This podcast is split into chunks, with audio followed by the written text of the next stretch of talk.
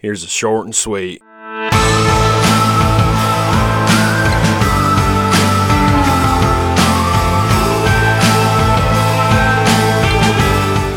Well, men, not all heroes wear capes.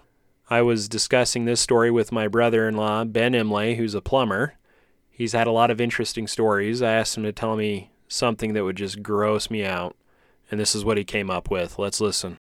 Well, I've worked at a couple different plumbing companies over the years, one of which we would travel to the national parks around the southern Utah area, one of which would be Grand Canyon.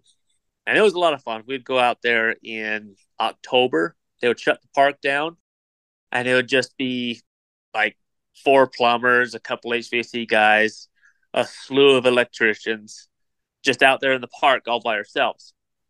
And we'd had to work on these little cabins that people would rent and stay in.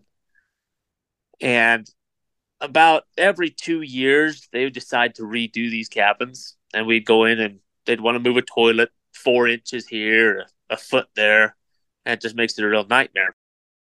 So you'd have to climb under these cabins to move some piping. Well, I climbed under one. The toilet 90 was never hooked up.